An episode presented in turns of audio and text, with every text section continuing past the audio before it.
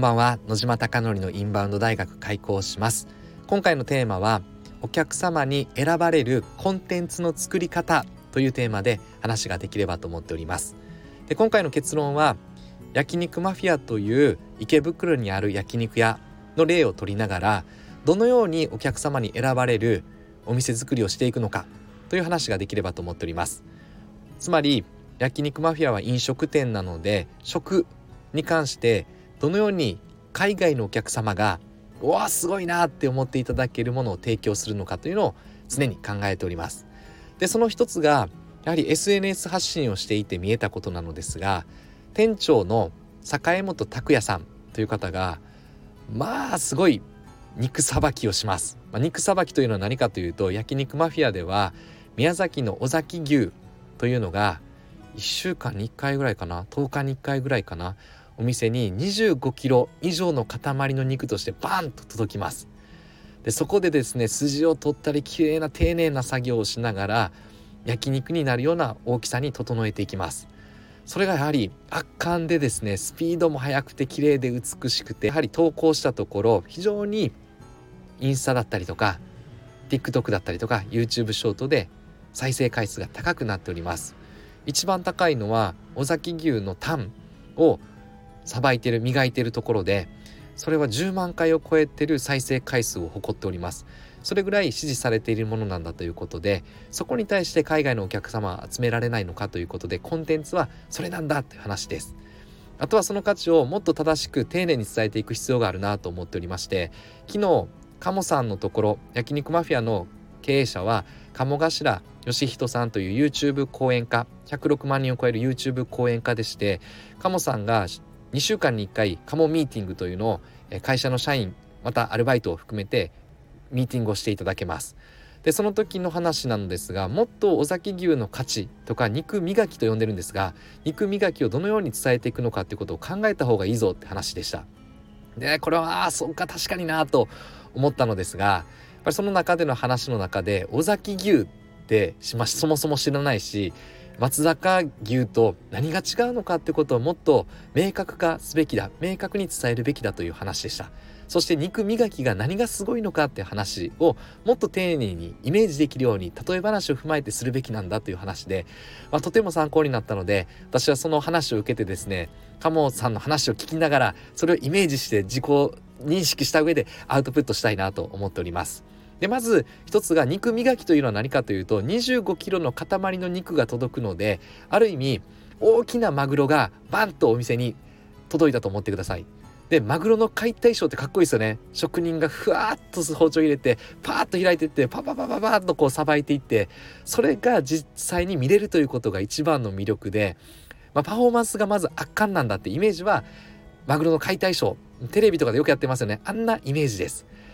そこをさばいていくので鮮度が高い状態で提供されるということです。つまりお寿司にそのままなって握ったらそれはマグロも美味しいように食べたことないですよね。基本的には冷凍されたりとかやっぱりとちょうどそういうふうな切り分けられてやっぱりある程度鮮度が落ちた状態で我々は手にしますが本当に超鮮度が高い状態で食べると人間のやっぱり味覚って鮮度は強烈にわかるんだなと私は自分自身でも認識してます。だから特にその肉磨きの日は大好き大大大好きな日です。本当にもうあの一緒に行く人はその日に一緒に行ったりしております。そして尾崎牛が何がすごいのかっていうことをここで伝えたいなと思っておりますが基本的には尾崎牛というのは尾崎宗春さんという方が作った和牛です。で名前が初めてですね日本の中で初めて個人の名前がついた和牛だと言われてます。松坂牛だったり神戸ビーフだったりとか宮崎牛というのは当然ありますがそれは地方の名前地域の名前を冠につけています。でどんなことが起きるかというと当然ブランド牛なのである一定の基準はありながらもそれぞれ飼育している牧場は違うって話ですよね。そうすると例えば私三重県出身なので松坂牛で感動するお店でうわこの肉美味しかったなって思って食べたとしても実は次行ったらですねあれ？ちょっと味違うぞっていうのが経験ないでしょうか？私はですね結構あるんですよ。でそれはなぜかというと、まあ、カモさんの話聞いてまあそれは当たり前かと思ったのですが基本的には生産者が違うので同じクオリティでひょっとすると作ってない可能性があるのでやっぱりずれるって話ですよね。で尾崎宗春さんという尾崎牛っていうのは自分の名前がついてて一番私が燃えるポイントは自分の家族が安心安全食べれるものを提供したいんだということに特にこだわってます。で本当に一つ一つが違うのですが例えば餌のやり方も違ってだいたい防腐剤を入れて、えー、あげるそうです。ただ牛ってゆっくり長く食べるそうなので防腐剤を入れていて手間をかからないようにしてるのですが当然添加物が入ってるって話ですね。腐らないようにするために餌が。ただ尾崎牛はそうではなくて手間暇かけてですね朝昼晩やっぱり揚げていたりとか餌もですねすごいこだわって13種類のブレンドで作っていたりとかもうそこまでやるとですね他の牧場がノウハウを聞いてもやっぱりできないそうです。そこまで手間かけれないっていう話らしいです。そしてやはり牛にですね尾崎牛にストレスをかけないことを特にやはり考えてらっしゃるので一番いい環境で特にやっぱり水が大事らしいです今のところ4回移転してて1回の移転がだいたい3億から4億円の移転費がかかるそうですでも水がすごい大事だからっていうのを認識しているからこそやはりそこまでコストをかけてやっているということでやはり飼育方法がもう本当にですね牛のことを考えて尾崎牛のことを考えて生きてらっしゃるなっていう本当にまあ素晴らしい方です。まあ、面白い話というかああそこまでと思ったのは焼肉マフィアメンバーで宮崎の尾崎さんの牧場に行ったそうです。その時夜の8時ぐらいでで運転していってですね、えっと、飼育小屋にと止めようとした瞬間に尾崎さんがパッと出てきてそこには止めるなっていう話になったそうです。でそれはなぜかというと牛が寝てて起きてしまってストレスかかるだろうって牛のこと考えてくれよっていう話でした。そこまで大事にしてるんだなっていうことをやっぱり痛感してですねだからこそ尾崎牛は食べた時にですね圧倒的に違ってですね尾崎牛の融点あの溶ける温度も圧倒的に違うのでなので胸焼けしない、えー、温度で実はなってます和牛って食べたらですね結構胸焼け私は最近してしまうんですがそこまでやっぱりこだわっていてストレスなくやって美味しい水でできてて素晴らしい肥料でできてるからこそ他と圧倒的に違うという和牛が2 5キロの塊で届いて拓也さんが磨くということです。それだけこだわってる和牛がコンテンツなのでもっとそれを海外の方にもしっかり届けようって話を昨日しておりました。まさにそうだなって痛感しました。この価値を伝えてなかったなと思いました。尾崎牛って言ってもひょっとすると今はまだ認知がされていないので知らない方も多いかもしれないですが尾崎さん尾崎宗春さんの名前がついた和牛であり尾崎さんのみが育ててるからこそ尾崎さんのこだわりが前面に出てる和牛それを丁寧に飼育していただいた和牛を焼肉マフィアだから仕入れることができて焼肉マフィアは拓也さんというもうあの超すごいですね和食屋にいたからこそ魚をふわっとさばいていったからこそその技術があるからこそ尾崎牛と拓也さんの技術が相まって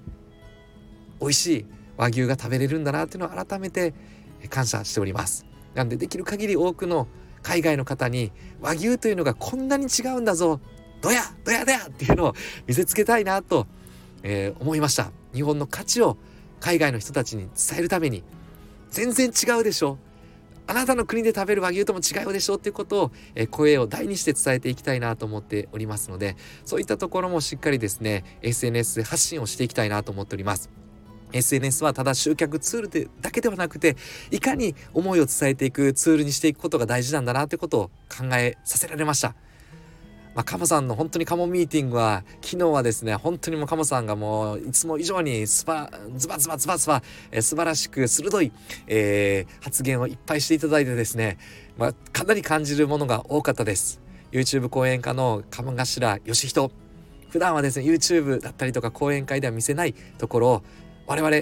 働いてるメンバーに見せる一面が私はとても嬉しく思っております。うってこう 心に